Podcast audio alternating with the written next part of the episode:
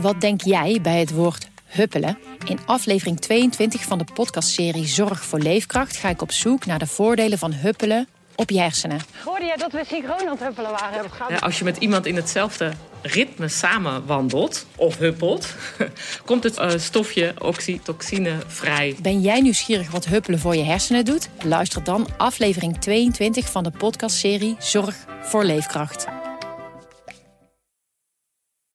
En dan hoor je in één keer: Hanno is zoek. Maar je kan niet nergens zijn.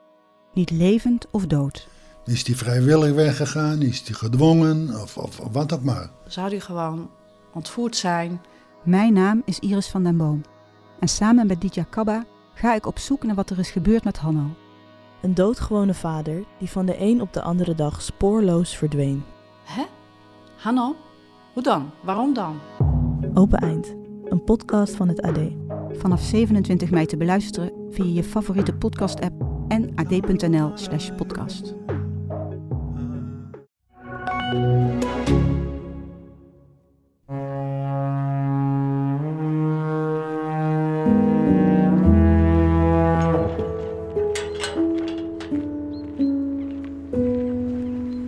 Kijk hoor. Het is wel mooi met die tru-.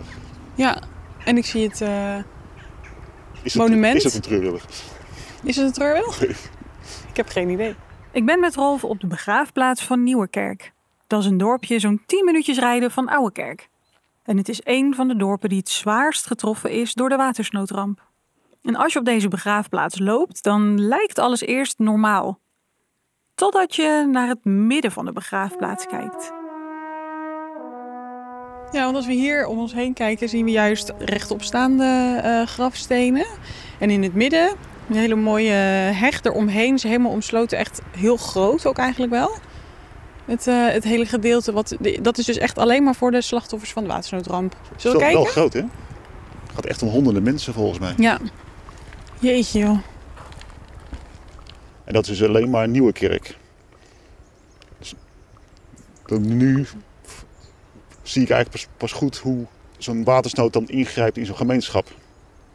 Je moet je voorstellen dat het allemaal mensen zijn die hier gewoond hebben of hier in de omgeving gewoond hebben. Ja, En dan eh, er opeens niet meer zijn. ja. Kijk hoor. Ik weet niet, liggen, liggen ze met families bij elkaar? Hier ligt ook, eh, want hiernaast zie ik Stoffelstoutjesdijk. Ah, 30 augustus 1906. Mhm. En daarnaast Maatjes Stoutjesdijk Hogerland. Vermist. hey, vermist. Dat is een echtpaar waarschijnlijk. Ja, En dat een zoon hier naast, naast hen. Maar kennelijk is dus, was dus de moeder vermist. en in het graf daarnaast, ik kijk nu nog een keer naar links. Er ligt hier een aparte, nog een aparte tegel, maar deze is helemaal blanco. Hey. Dat moet dus betekenen dat hier wel een lichaam begraven is, maar dat niemand weet wie het is. Een hele, een hele rij zelfs, hè? Als je, eh, Oh ja, nu je het zegt. 1, 2, hier achter 3, ook? 4, 5. En ze zien er verder precies hetzelfde uit als, de, als alle andere gedenkstenen. hè? mhm. Maar wie zou hier nou liggen? Ja, dat, Ja. dat is de grote vraag. Precies. Dat is de grote vraag. Je luistert naar De Vermiste van 53, een podcast van PZC, AD en de aangesloten regionale dagbladen. Ik ben Noortje de Kroo en ik maak deze podcast samen met mijn collega Rolf Bosboom. Dit is aflevering 2, per week een liter jenever. Het verhaal van de nooit gevonden slachtoffers van de watersnoodramp blijft ons fascineren. Want je hebt het net gehoord. Op begraafplaatsen in Zeeland is het net alsof de antwoorden vlak onder je voeten liggen. Iedere vermiste heeft een graf met dienstnaam erop. Maar het lichaam, dat is er niet. En er zijn dus de graven van de onbekende doden. Daar ligt iemand begraven. Maar wie het is, dat weten we niet. Dan zou je toch denken: 1 plus 1 is 2. Maar zo simpel is het niet. Ja. Ik, ik spreek met Riet, hè? Ja. Hier waren we in aflevering 1 gebleven. Op aanraden van haar neef Jan bel ik naar Riet Kuiper. Dat is een beetje spannend, want volgens Jan praat ze nauwelijks over de ramp. Nou, ik ehm, eh, heb contact gehad met uw neef, neefje moet ik geloof Ja. ik zeggen. Ehm, dus Ja, hij, hij is volwassen, dus dat mag wel neef zijn. Dan mag het wel, hè? ja. Wij hoopten dus eh, dat u mee zou willen werken. ja, dat wil ik zeker doen. Wat, wat mooi, ze zegt gewoon ja.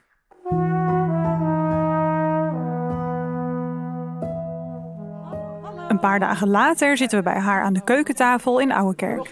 Dag, Riet Kuiper. Noortje de Kroo. Als kind woonde Riet ook al in dit huis. Hier maakte ze dus de eerste momenten van de watersnoodramp mee. Nu zien we een keurig nette woonkamer met lichte vloerbedekking waar ik bijna niet op durf te lopen. Mag ik de schoenen aanlaten? Ja hoor, Ja? ik heb ook een stof. Eens even opbouwen. Ja, nou prima. Ik kijk eh, met verbazing. Maar zoiets, dat zie ik natuurlijk ook niet elke dag. Nee. Gaan we nu beginnen? Ja. Nee hoor, ja. Vandaar, maar doe maar even rustig aan hoor. Even- Nee, laat me nou even mijn koekje op. Ja, precies. Wees niet eh, bang dat ik straks in tranen uitbarst, want daar heb ik kans op.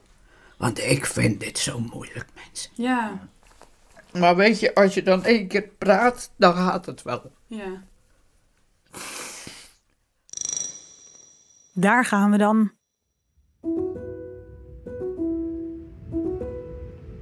We beginnen met haar herinnering aan de rampzalige nacht. Riet is dan 12 jaar oud en ondanks de klapperende pannen op het dak ligt het hele gezin te slapen. Vader, moeder, een broertje van 9 en een broertje van 2. En dan wordt er s'nachts bij de buurman op het rolluik geklopt. Daar werd geroepen dat hij de klok moest luiden. Want er zit een gat in de dijk en het water komt al richting het dorp. Toen zei mijn vader, ja, dan moet ik wel iets gaan doen. Dus hij gaat zijn fiets opzoeken, bindt daar een schop aan. En hij wilde dus daar gaan helpen om dat gat dicht te doen. Dus toen zei mijn moeder nog tegen mijn vader, Willem, pas nou op, want je hebt hier een vrouw en drie kinderen. Maar Willem vertrekt toch. Ja, dan zat mijn moeder hier met drie kinderen. En toen kwam dat water. Het huis voelt niet meer veilig en ze vertrekken naar de overkant van de straat. Daar staat het café van een tante en dat ligt een stukje hoger. Riet gaat er bij het raam zitten. Dus wij keken de polder in. Oh, god, oh god, de zonde. Daar stond daar een grote boerderij. En dan zag je die mensen wuiven met lakens voor het raam. En je kon niks. Allemaal verdronken. Maar dan komt het water ook in het café hoger en hoger. Ze vluchten naar het dorpshart, de hoogstgelegen plek van Ouwekerk. Daar staat het huis van opa en oma en daar zit dus ook haar neef Jan. Maar ja, het ergste was natuurlijk, en daar had je als kind niet zo'n erg in, dat er geen vader was. En daar, ja, daar heeft mijn moeder natuurlijk, ja, goeiedag zeg. Dat denk je later aan als je ouder bent. Die vader was er dus niet. Geen vader dus. Ook niet als ze de dag erna naar de zolder van de school vertrekken. En ook niet als ze de dag daarna worden gered. Ja, maar we hadden ook geen kleren natuurlijk. We hadden niks. Ja, geen tandenborstel, en geen schoon ondergoed. Helemaal niks, niks. Alles wat we aan hadden, dat was het enige. Nog steeds zonder vader. En ja, we wisten dus niet waar hij was. En dan begint het grote wachten. In de krant staan elke dag lijsten met het aantal slachtoffers per woonplaats. Maar Riet weet nog altijd niets over haar vader. Ondertussen zit Jans familie natuurlijk ook op nieuws te wachten. Jan en zijn ouders zijn geëvacueerd en een oom houdt ze op de hoogte van de situatie op het eiland. Ja, de, op dorp was er nog eh, geen telefoon. Dus dan ging het gewoon via correspondentie eh, hoe het was. En dus, dus eh, zo werd hij een beetje op de gaten houden. Dus ja, en dan later komt pas uit natuurlijk hoeveel familie of je kwijt bent. Ja, Je herinnert je vast het verhaal van zijn ome Pauw nog. hij heeft zijn huis in zien storten. Dus die, die wist ook dat heel dat gezin eh, dat hij eigenlijk maar alleen eh, overbleef. Het was een oom van me. Ja, hij was trouw met een zus van mijn vader. Die heeft dus zijn hele gezin zien verdrinken. Zijn vrouw Koos en zijn kinderen, Wim, Jan, Leen en Jootje. Pas jaren later hoort Riet dat het verhaal van haar vader enorm verbonden is met dat van ome Pauw. Pauw was de laatste persoon die haar vader in levende lijven zag. Maar dat verhaal komt zo. Eerst nog even terug naar de weken na de ramp. Er is dan volop werk te doen. Het lag zo hoog. Uit het hele buitenland en weet ik veel kwamen de groepen mensen en die kwamen hier eh, al die huizen schoonmaken. En de Zeeuwen zelf die gaan natuurlijk ook aan de slag. Opruimen, dijken dichten en water wegpompen. En dat gebeurt in Ouwerkerk onder leiding van wethouder Kuiper. En hij is vrij vlot na die, ik denk al een week daarna, begonnen met Ouwerkerkse mannen op te trommelen. Jongens, eh, wij gaan terug naar het dorp, willen jullie mee? En die gingen dan maandagsavonds weg, eh, maandagsmorgens weg. Die kwamen vrijdagsmorgens terug. Die namen voor een hele week brood en ja, wat er verder aan etenswaren was mee. En die mannen zijn dus hierheen gegaan, hebben ze overal buitenaf landbouwmachines, dode dieren, eh, boerderijen waar ze nog in de kelder wekpotten vonden met vlees en boontjes die allemaal nog goed waren. Hoera, we hebben eten. Konden we nog goed gebruiken. Maar er werden ook slachtoffers gevonden. Dan moesten hun dat melden. Mochten ze zelf niets aan doen. En dan de dominee, dominee Kuin, die was leider van een ploeg die die mensen op mocht halen. Dominee Kuin is leider van de lijkenploeg van Ouwekerk. Och, wat klinkt dat toch akelig. Maar dat is nu eenmaal het werk. En dat werk is moeilijk. Heb ik later wel eens gehoord van de domineesvrouw. Ze zei, Riet, die mensen, die kregen per week een liter jenever. Want anders konden ze het niet overeind houden. Daar staan wat.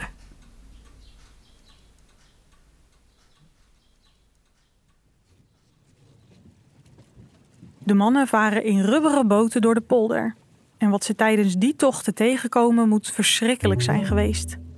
Want ze zoeken naar lichamen en die zijn niet altijd meer compleet. En ze zijn opgezwollen door het water. Als de lijkenploegen een lichaam vinden, halen ze het aan boord. En ze ontsmetten het met lysol, een desinfectiemiddel. Aan land ontkleden ze het lichaam. En ze bewaren de kleren goed. Ook alle andere dingen waar je iemand aan kan herkennen, nemen ze apart. Riemen, ringen, kettingen. Want het kunnen allemaal aanknopingspunten zijn. Als iemand wordt geïdentificeerd. Ja, dan werden ze dus afgeleverd. Er was ook een noodkerkhof op Bruinisse. En er was er ook een in Zierikzee. En dan iedereen die geïdentificeerd was, kreeg een naam en een nummer en een wit kruis. En later zijn die mensen van die kerkhoven allemaal naar hun eigen dorp gebracht. Hoe lang het heeft geduurd? Riet weet het niet meer precies. Maar op een dag krijgen ze nieuws. Er is iemand gevonden en het zou wel eens haar vader kunnen zijn. Dus haar moeder gaat naar Zierikzee om te kijken of het hem is. Ze denkt eerst van niet. Want de kleding, dat klopte niet meer. Waar mijn moeder hem wel aan kon herkennen was een trouwring. Die was kleiner gemaakt. En dan kon je aan de binnenkant een klein zwart streepje zien. En zo is die dus geïdentificeerd. En toen lag hij dus begraven in Zierikzee.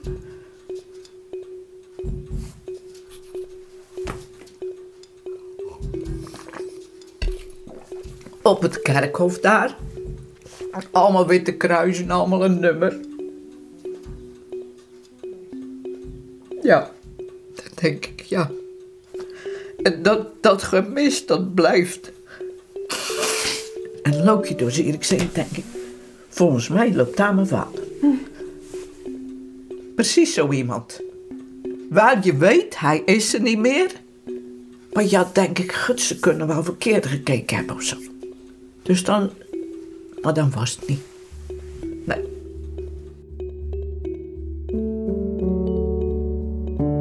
Pas veel later hoort Riet wat haar vader die nacht meemaakte.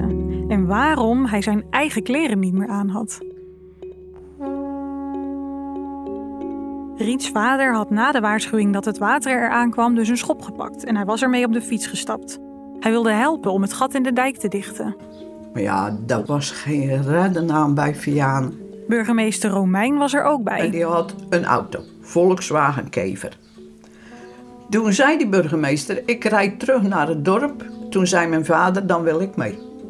Mijn vader, zijn ouders woonden ongeveer ja, iets verder waar Jan nu woont. En die wilde die waarschijnlijk waarschuwen. Maar daar kon hij niet meer komen. Riets vader en de burgemeester kwamen vast te zitten.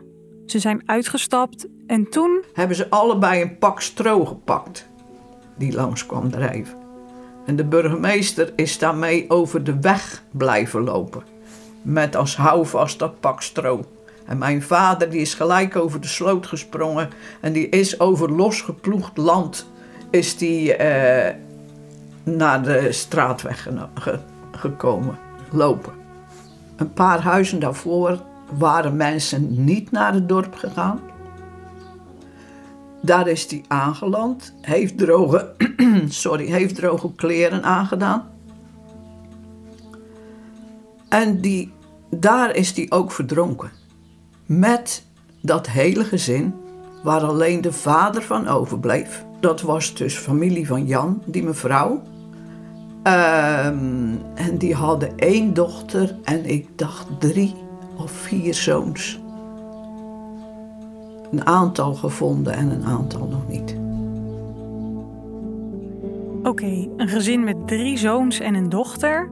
Familie van Jan, alleen de vader bleef over. Komt dit verhaal je bekend voor? Ja, dat is dus het gezin van ome Pauw. Hier kruisen de verhalen van Jan en Riet elkaar. De vader van Riet kwam dus midden in de rampnacht eigenlijk toevallig terecht bij Jans ome Pauw. Daar werd hij opgevangen en kreeg hij droge kleren aan. Op nog geen 200 meter afstand zaten Jan en Riet op de zolder bij opa en oma. Ongelooflijk dichtbij dus. Maar het huis van ome Pauw stortte in. En iedereen verdronk. Behalve ome Pauw.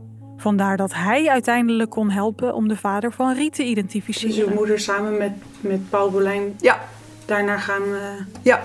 gaan kijken. Ja. Ja, want hij herkende de kleren. Heeft u met Paul Berlijn daarover gepraat? Over wat, Ik niet. Nee? Ik, mijn moeder wel. Want Paul Bolijn die kwam hier wel eens. En dan dagje later, denk ik, hebben hun er toen over gepraat? Heeft hij iets verteld aan mijn moeder? Mijn moeder nooit aan ons. Nee, Nee. weten we helemaal niks van.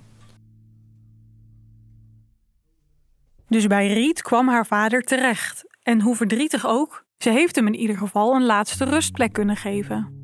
In Jans familie is dat allemaal nog niet zo zeker. Soms is er hoop, want zijn vader krijgt in de eerste maanden na de ramp regelmatig bericht. En dan zou het kunnen dat bijvoorbeeld zijn tante Koos gevonden is. Dan werd er dus eh, contact opgenomen van, wil jij eens komen, want we hebben waarschijnlijk die en die gevonden. En dan zei de ome Piet, die dus bij het waterschap werd, en ja, die zei, ik twijfel een, een beetje. Zei, weet jij wat, eh wat eh Koos aan had bij wijze van spreken? Ja. Maar ja, mijn vader die wist, die wist ook niet wat voor schort of jurk eh, zijn zus aan had eh, op 1 februari. Ja, het was natuurlijk ook een tranendal als die terugkwam. Ja. ja. Dus ja, en vaak was het dus eh, gewoon niks. Nee. Wat moet dat lastig zijn geweest? Steeds maar gaan kijken als er een lichaam gevonden is en dan hoop te krijgen. Steeds die hoop en dan de teleurstelling. Ome Pauw overlijdt uiteindelijk in 1988. Hij is dan 80 jaar. Als Rolf en ik naar de begraafplaats van Ouwerkerk gaan, lopen we eerst naar het midden. Een mooi smeedijzeren hek. Ja. Ehm, even kijken hoor. Ja, dit, dit is het watersnoodgedeelte. Ja. Dat kan, kan niet missen. Het ziet er eigenlijk gewoon precies hetzelfde uit als, Ja. eh, Als we als, we, nieuwe als we gezien hebben in eh Nieuwekerk. Ja. Maar dan kleiner. Maar als we over de heg kijken, ziet Rolf opeens iets bijzonders. Wat zie je? Hier rust onze lieve man, broer, zwager, oom en vriend Paulus Leendert Bolijn. Ja. Geboren 14-1-1908, overleden 25-12-1988.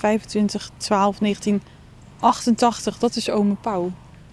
Ja, maar die liggen dus buiten het gedeelte van de watersnoodramp van de, van de begraafplaats. Ja. Echt.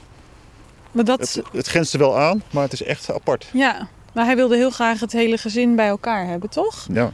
En hier eh, zou tante Koos moeten liggen. Ja, er ligt dus een, eh, een platte steen naast haar man, Jacoba Bolijn van der Hamer. 24 februari 1909, 1 februari 1953, met het woord vermist erbij. Ja. En naast haar Leendert Paulus Bolijn. En hij is dus ook vermist. Hier is mijn lieve zoon Jan Willem Bolijn. Ja. Geboren 15 oktober 1933. Rust in vrede. Overleden 1 februari 1953. En rechts liggen dan de dochter. Jootje. Hier rust mijn jongste lieveling, Johanna Sarah Bolijn. Oftewel Jootje, Dochter Jootje. Ja. geboren 25 mei 1946. Rust in vrede. En helemaal rechts de andere steen van mijn lieve zoon Willem Jan Bolijn. Geboren op 6 september 1931. Overleden 1 februari 1953. Rust in vrede. Het is echt heel bijzonder om hier te staan. Ja, het bijzondere is ook dat... wij kennen nu de familiegeschiedenis. Ja. Maar die familiegeschiedenis zie je ook gewoon hier in beeld. Ja. Het verhaal wordt hier verteld in steen. En dat... eh, ja, dat vind ik wel heel... eh, dat raakt me wel. Ja, zij zouden hier ook moeten. Mhm. Het is niet compleet eigenlijk, hè? Nee. Nee, dus wat, wat nog ontbreekt... Ja, dat is Eh. Leen en Koos. Ja, dat, dat, dat zie je gewoon. Dat, dat, eh, dat is bijna con- confronterend. Ja. Maar goed, wel, wel mooi dat hij het zo gedaan heeft. En dat hij, ja. nee, het is wel een, een soort hereniging op deze manier. Al is het vooral in gedachten, maar Ja. eh, hij, de- hij heeft het wel willen uitstralen door het op deze manier te doen. Ja. Tja.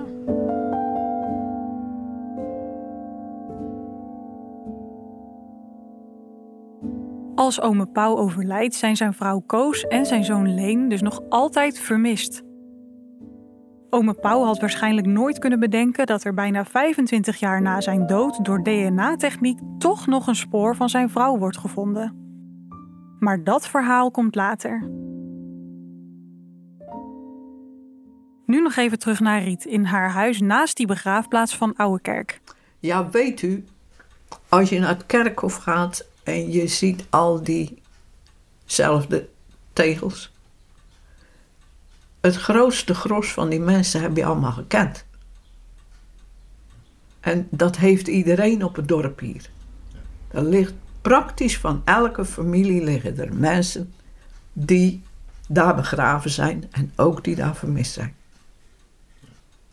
En ja, het mooie is, ze hebben allemaal wel een plek gekregen. Ze hebben allemaal, voor iedereen is er een graf. Ook al bij je vermist, er is een graf voor. Mocht het nooit nog komen, dan kan je daar terecht. Vind ik wel mooi. Want ook al is Riets eigen vader gevonden, we merken dat ze wel meeleeft met de mensen die hun familieleden niet konden begraven. Zouden ze toch nog gevonden kunnen worden? Ze hebben hier een aantal jaren terug heel de straat opgegraven voor nieuwe riolering en nogal meer van die grappen. Ik zei, jongens, hou nou in de gaten. Niet iedereen is gevonden na die ramp. Je kan hier van alles tegenkomen. Ja, ja, dat weten die mensen niet. Dus zo af en toe werp je dan eens een blik in zo'n eh, kuil. Je moet eens kijken of er hier net eens botjes liggen. Ja, het kan. Ja. Ah ja, goed. Zo, we zitten al bijna twee uur met Riet te praten. Tijd om af te ronden. Ja, als ik nog dingen vergeten ben of jullie hebben nog vragen, nou, doe maar nu. Oké, nu moet ik het wel vragen. Want volgens Jan praat Riet niet graag over de ramp. En aan haar kinderen heeft ze dit verhaal nog nooit zo van A tot Z verteld. Nee, heb ik nog nooit gedaan. Nee, het wordt huilen, jongens, als ik dat ga doen. Echt. Maar waarom dan wel aan ons? Dat gaat makkelijker aan anderen dan aan je eigen kinderen. Ja. Maar ja, dat zeg ik tegen jullie ook. Wij schuiven nu naar het einde. Dus wij, ja, hebben niet de plicht, maar ja, zo af en toe moeten we wel de moed opvatten om, om dat toch maar te doen. Dat is wel ook voor u, maakt dat het anders? Ja. Ja. Dat verschuiven van de tijd. Riet en Jan hebben ons veel verteld over hoe het er in die maanden na de ramp aan toe ging. Over hoe de lichamen werden gevonden en geïdentificeerd en hoe ze in spanning afwachten op nieuws over hun verdwenen familieleden. Maar hoe langer het duurde, hoe kleiner de kans werd dat er nog mensen werden gevonden. Helaas, weggespoeld op zee of bedolven onder een grote berg zand was dan de conclusie. En de mensen hadden al genoeg aan hun hoofd. Ze moesten verder. Dus erover praten, dat deden ze nauwelijks. Je, je kon met je zorgen echt niet naar de buurman of buurvrouw, want die had ook weer iets. En de vermiste, dat was helemaal een lastig onderwerp. Want wat moet je daar nou over vertellen? Wat doet dat met mensen om te zwijgen over zo'n ingrijpende gebeurtenis? Trauma's die mensen oplopen en, en, en die, dat verstikt mensen. Daarover praten we in de volgende aflevering. En daarna hoor je meer over de grote verandering in 2013. Toen was er plots weer hoop. Met nieuwe DNA-technologie zou de identiteit van sommige lichamen in die blanco graven achterhaald kunnen worden. En dat betekent dus dat een aantal mensen van de lijst met vermisten gehaald zou kunnen worden. Wat zou dat betekenen voor de familie van Jan?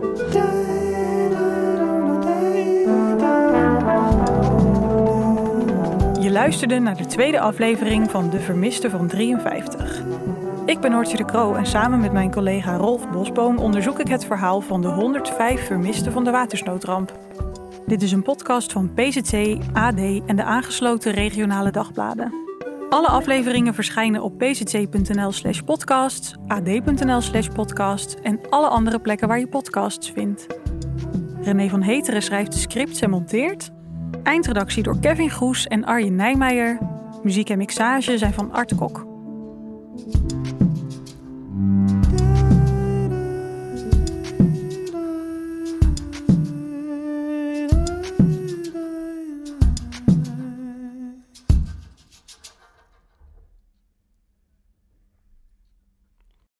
Als klein kind al weet je het heel zeker. Jij wil later boer worden. En dat lukt nog ook. Je leeft je eigen droom. Totdat een hele serie branden die droom vernietigt.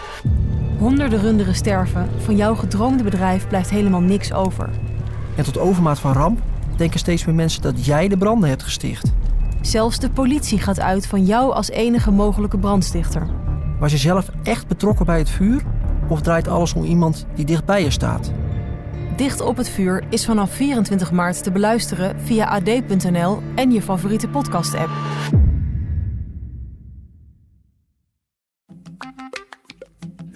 Wat denk jij bij het woord huppelen? In aflevering 22 van de podcastserie Zorg voor Leefkracht ga ik op zoek naar de voordelen van huppelen op je hersenen. Hoorde jij dat we synchroon aan het huppelen waren? Ja, als je met iemand in hetzelfde ritme samen wandelt of huppelt, komt het uh, stofje oxytocine vrij. Ben jij nieuwsgierig wat huppelen voor je hersenen doet? Luister dan aflevering 22 van de podcastserie Zorg voor Leefkracht.